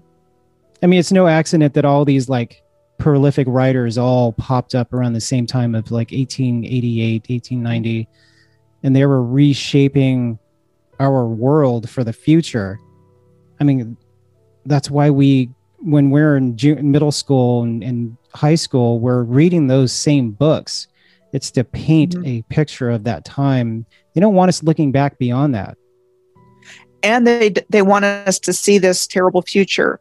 So you have um, Charles Dickens, Mark Twain, Jack London, Charles um, John Steinbeck, um, George Orwell, Mhm. and 1984, Aldous Huxley and Brave New World. Um, Jack London was a socialist, and you know we're forced to read books like Call of the Wild in school. And then they hmm. make movies, multiple movies of these books. Call of the Wild has nothing uplifting in it. No. Nothing. It's just and yet we're forced to read these books. Why can't they have us read something that's going to fill our soul with goodness and light instead of a dog that is kidnapped from his happy home and sold into a life of Yeah. of servitude as a sled dog in Alaska, so mistreated that he ends up leaving and just going into the wild. Why are we made to read that at in junior high? It's just know? so, so we look at our past as that w- we were savages and we're a bunch of racists and and you know, and it's setting up the world for this this uh, one world government. They're going to save us. They're going to Yeah. bring us to destruction, and then they're going to ride in on their their black horse. And we've got an answer to this, but the this answer the isn't to, good. to racism. The answer and- isn't and good poverty. for humanity. No. Yep. And like I said, and I'll repeat it, um, I don't think they're going to get away with it. I think I something's going to happen. Um, I don't think they're going to get away with it. Everything they've done is just totally against the laws of nature and goodness and universe and human. You know, crimes against humanity are incalculable. Um, and I just, I just don't think they're going to get away with it. Yeah. Well, it's And I sincerely hope I'm right. yeah. All we can do is just keep spreading the word and, and spreading the word. keep doing these type of interviews and and just you know hopefully we'll get to a keep expanding our audiences and not always talking to the same people over and over you know that that's why i i'm my my mind's always been open. Like i used to think that i was awake you know by listening to michael savage and and ben shapiro and and you know alex jones but i i just it took me a long time to realize that they're just controlled opposition and that they're allowed to do and say what they say because they're under they're under control you know? Otherwise people like us you know they, they would shut us off immediately because we're, we're talking too much truth. Well, I'll let us let them keep us on as long as they want. yeah. You know but it's um and and again thank goodness there's a lot of people that are doing their own thing and coming together. Um you know i've heard them called citizen journalists or you know whatever. It's it's super important and just start looking in your own communities with different eyes Yeah. and i can guarantee you'll find things whether Oh, yeah. it's your your parks or your rivers or your schools or your libraries or your courthouses, especially the older buildings in your community.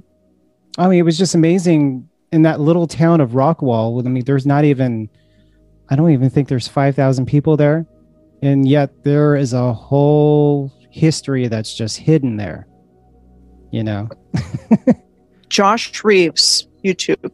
i wrote his name down I think I saw some of his work first back around 2013, 2014.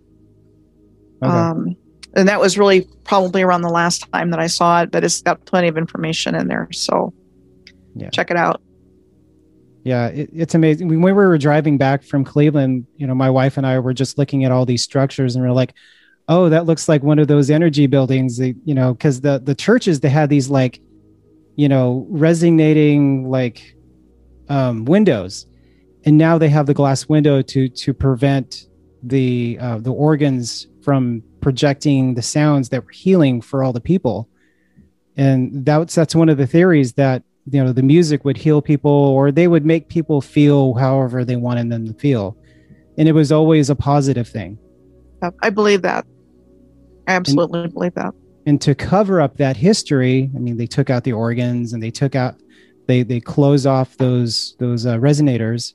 And so now we don't you know we can't um we can't feel good you know.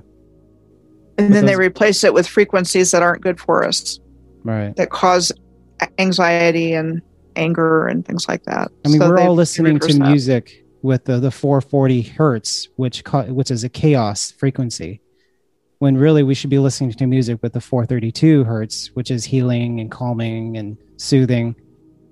And you know, I was telling my wife, you should tune your guitar into 432. Mhm. And I know there's a lot of musicians that are doing that, Yeah. and a lot of um, relaxing kind of videos that you can find on YouTube in the solfeggio frequencies, which yeah, are that's healing. it. Solfeggio. That's it. yeah. Wow.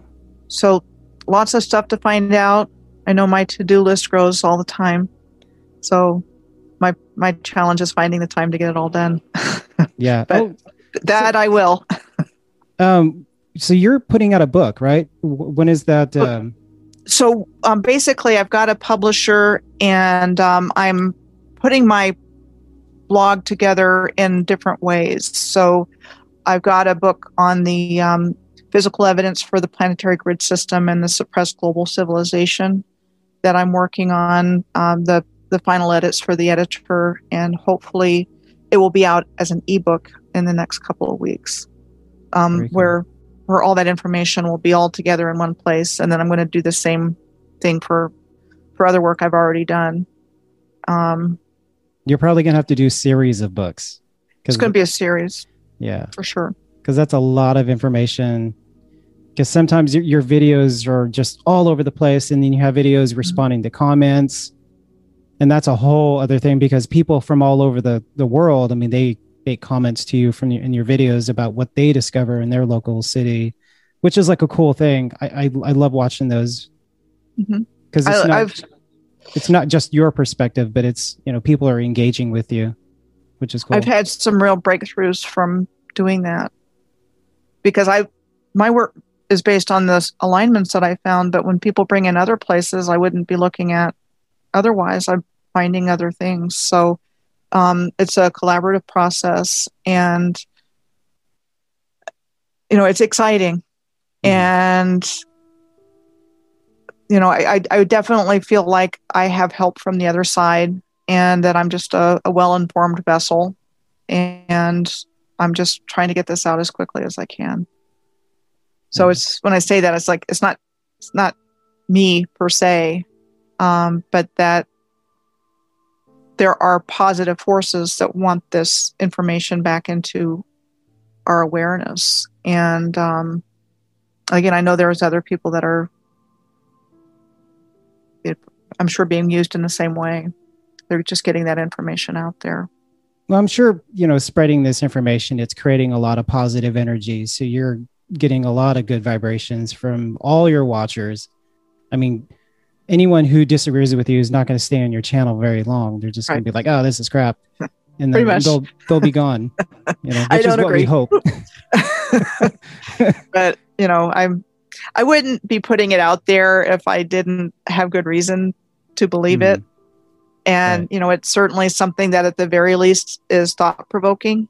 Um, and that's the way that I try to put it together is, you know, kind of show you what I found and or and or how I got to why I believe something. And that usually involves a comparison of some kind. You know, this is in China and this is in Oklahoma sort of thing Yeah. um, and let the viewer, as much as possible, either draw your own conclusions or do your own research because it is Right. thought provoking at the very least. And that's how I even got into this. Um, it's like, wait a minute, this is how what and and I needed a way to show people what I was seeing. And I'm a good writer, so it was kind of a natural fit for me to start blogging and from there it was natural to start making videos Yeah, because there's there's physical evidence that proves your theories. You know, it's not you know it's like you know like time travel. I mean, that's all speculation. You know, there's that can't that. possibility. No, even though it's a strong coincidence. but i but i can show you the same style of architecture in guthrie oklahoma that i found in invercargill new zealand which is at the tip of new zealand it looks like the same building That's looks like probably no exactly the same building and i found the same type of architecture in siberia you know so there's like one hand of design that's running through this and um, you know they can hide it by not putting it in the written record but it's much harder to hide in the physical record. Yeah. You know, and that includes giant bones and things like that. And that's a whole nother topic. You know, Yeah, about the Smithsonian coming in and swooping up all these bones that used to be in museums or on display somewhere. Oh, can't have that. So Mhm. they get whisked away and, you know, speculation they're under the Smithsonian in the basement or were shipped out to the middle of the ocean and shoved overboard. Um, but that's part of the story as well. We were much bigger. Yeah, I've heard a lot of stories about the Smith, Smithsonian just hiding all this information and and you know archaeological records, and we'll, never see it out in the public because they don't want us to find it. It's just like the the you know the Vatican. I mean, they have tons of data and history that we will never see because they don't they don't want us discovering what is in our past. You know. But fortunately, that's the beauty of the internet because there's things on the internet that they never wanted us to see either. And I know I wouldn't be able to do the research. I've, I've been to a lot of the places and I've taken my own pictures, but there's a lot of places I haven't ever been to. So I have to rely on that. Um, and I, the research I'm doing right now on the 1990s, um, interesting to find out that the World Wide Web was created by someone who worked for CERN over in Switzerland Mm. um, the internet was coming out about that time. He developed a World Wide Web. His name is Tim Berners Lee. He's still alive. Um, he developed the World Wide Web. The first website was a CERN website. Hmm. Um, I really don't think that the internet was created for us to wake each other up, but that's what happened. So, So, it's supposed to be like it- an interweb it- for the think- government only. I think it, I think it was supposed to be a control mechanism, Mm, and I think they lost control of it. yeah. because what I'm seeing is all the stuff I'm seeing is that it was created by by the controllers. I mean, they could have just left everything as it was and just, you know, I mean, we were very mind controlled because we only had television, we only had radio, we only had newspapers. So we thought we were being told the truth. But, you know, all those outlets were, you know, I mean, that was, that was like the pinnacle of mind control, really. And then movies to make us fantasize about what what could be and i mean they would reveal everything in movies we just didn't know it right? And we go to movies, and what do we eat? We eat junk food, yeah yeah the lower our which is which is literal, literally junk. yeah Yeah. So there's a lot of pieces to it, um, but uh, but thankfully we're living at an exciting time, albeit scary, but still very exciting. And um, you know, the faster we can spread the awakening, um, you know, they, they can't stay hidden and they can't keep their dark activities out of our out of sight anymore. And that's what's happening. yeah i'm definitely living on the edge of my seat i mean i have you know a bug out bag and we have our weapons and we have our heirloom seeds that we're like- yeah and we're just ready to go at any moment given just Yeah. uh but if Like, they I- I have a like I said, I have a, a car. It's kind of been turned into a, a camper sort of. It's a SUV. Mhm. Um, I have supplies in there. Um, but I got that ready to go a couple of years ago, and again, my my optimism has been increasing, and I I don't want to have to ever go that route. oh i but- don't either Um, but I also don't ever want to have to end up in a re-education camp or donating my organs without my consent. yeah um, anyway, that's what that's kind of what some of the activities the controllers have going on in other countries. But um, again, I'm I'm very optimistic that things have changed and we're not going to be going in that direction. i hope not but I'm an options person, so I like to keep my options open. But Yeah. uh, I really, you know, and the deeper I get into this research and the more that I see, it's like they're not going to get away with this.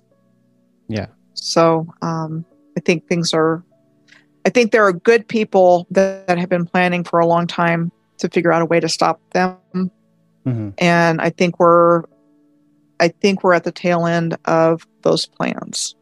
So, if I'm right, we should see something relatively soon, or sooner rather than later, to stop the criminals, because that's what they are.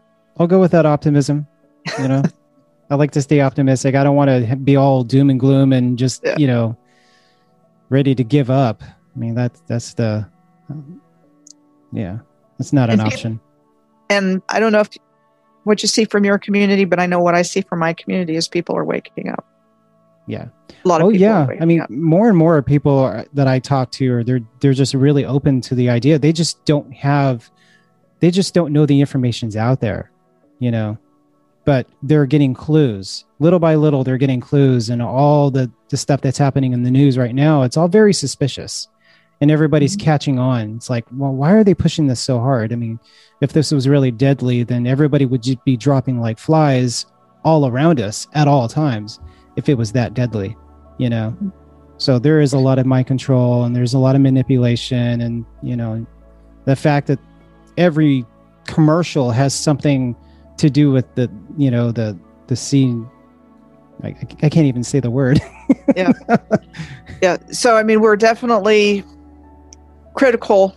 Yeah. Um, you know anybody that's trying to get the truth out there um, in a genuine way is really critical to to helping other people and everything that you do has significance. So don't not do something because you don't think it's going to help. And i'm i'm not addressing that to you mikey. I'm just kind of saying that in general just just do what you're motivated to do and don't not do something because you don't think it's going to make a difference. Yeah. And that's what i've been doing. I've been, trusting my gut. And you know at first i was really afraid to talk to people and, and talk about things that are kind of like a anti-mainstream you know because i worked in entertainment for good 10 years and everybody seems to just go with the flow and just believe what they're told. And you know there, there's a lot of easy manipulation. And so i felt like i had to keep my mouth shut and not say things certain things. So all this stuff that i had always researched and understood i just kept to myself you know because i was surrounded by people who would just you know unfriend me or not talk to me anymore. And i just got to a point where i just didn't really care you know. They weren't really my friends if i couldn't really be honest with them you know?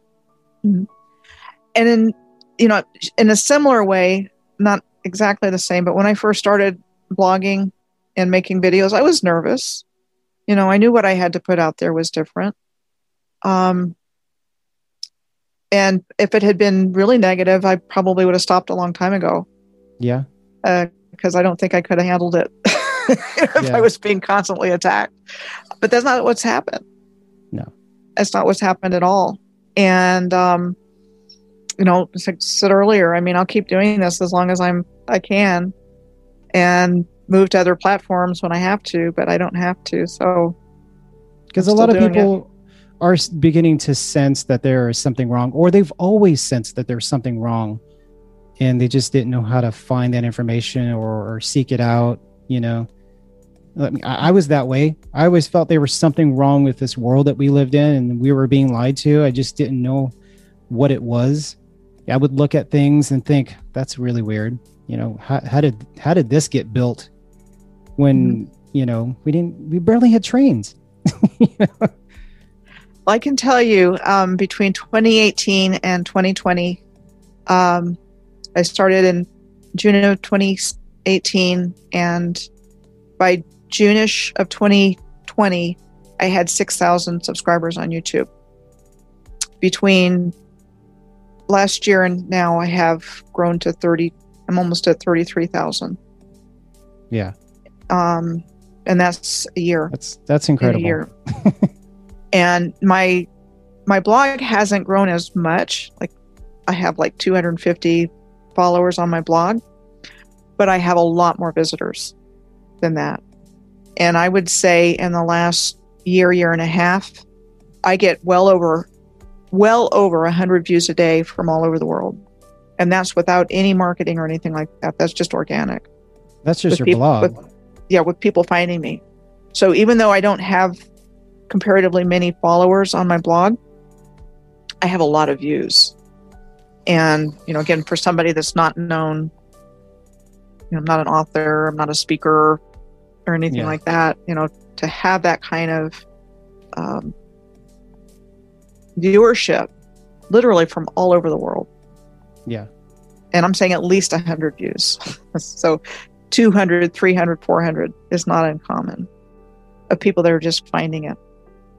Yeah. Um, so it's it's definitely working its way out there. Yeah, and I'm slowly starting to get some track traction. Like, um, I just felt like, you know, interviewing music artists, it, no, there was no like interaction. There was no real interest, in unless it's someone that they already currently know, you know, and I just felt like, you know, there, there's no engagement. There's no one commenting. There's no interaction at all. So I, I might as well talk about something that I actually enjoy if I'm going to get no reaction or no enjoyment. you know? Uh-huh. Yeah, And we just scratched the surface. yeah. You know, Oh, there's this is- there's this a is lot nothing. more. A lot more. Well, Michelle, I, I, I, this was such an honor to have you on the show. Um, I mean, I, I was surprised that you contacted me back so quickly. It was like within like not even an hour. So I just figured because you had so many subscribers and you've done so much content that you wouldn't, you know, would have taken a week to get back to me.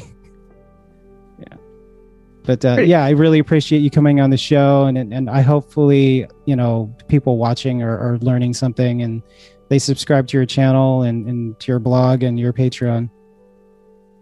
Well, thank you again, Mikey. And um, you know, just let me know if you ever want to have me back on again or a particular area that I'll that I'll concentrate on. Yeah, maybe we'll Um, have you back on once you uh you do your book release, and then we'll we'll talk about that.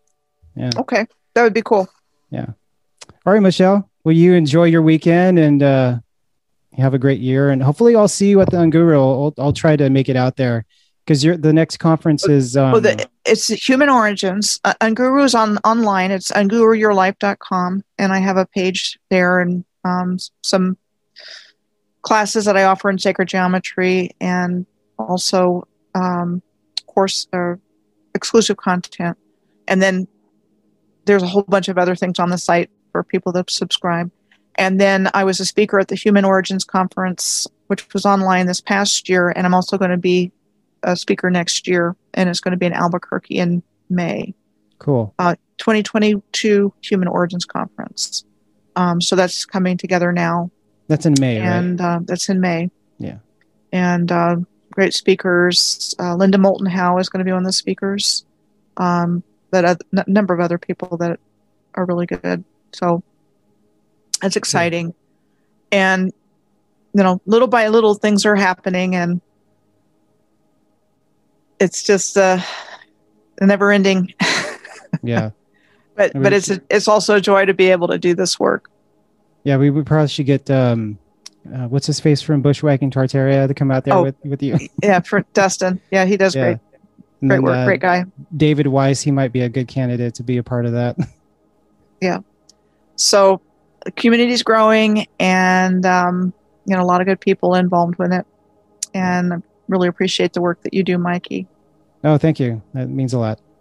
Yeah so All we'll right. talk again soon. All right, we'll see you around. I'll, I'll, I'll put the the all your links in the description. That way, people can find you, and then um, I'll, I'll send you the link to to the video once it um, once it goes out. Okay, sounds right. great. All right, you take care. a lot. You too. Bye bye. Bye bye. Thank you so much for watching this episode of KGUP Presents. Be sure to follow Michelle Gibson on Piercing the Veil of Illusion by clicking the links in the description. And if you haven't already done so, please hit that subscribe button so you don't miss a single episode of this show. And if you love this show, you can support us by purchasing a t shirt, hat, or even a sling bag. Just go to www.kgup10 yeah, kgup1065.com forward slash shop. The links are also in the description, and for a limited time, these t shirts are at a special price for only $13. These shirts are high. Sorry. These shirts are high quality, so they look cool, and you're supporting a great cause. And they're intentionally priced so low, it's impossible to break your bank. So there's no excuses not to get one. And be sure to tune in tomorrow at 5 p.m. Eastern, 3 p.m. Pacific, because we have another special guest. We have the legendary Karen B of Strange World unveiling this realm, Bitches Brew, and as seen at Flattoberfest and Solar Returns. And best of all, we are broadcasting live for the very first time. Oh my God, I'm like so nervous. And uh, if everything goes as planned, we will take some calls from you guys and you can ask Karen a question yourself. So thanks again for watching KGUP Presents. Until next time, this is Mikey J. I'm out.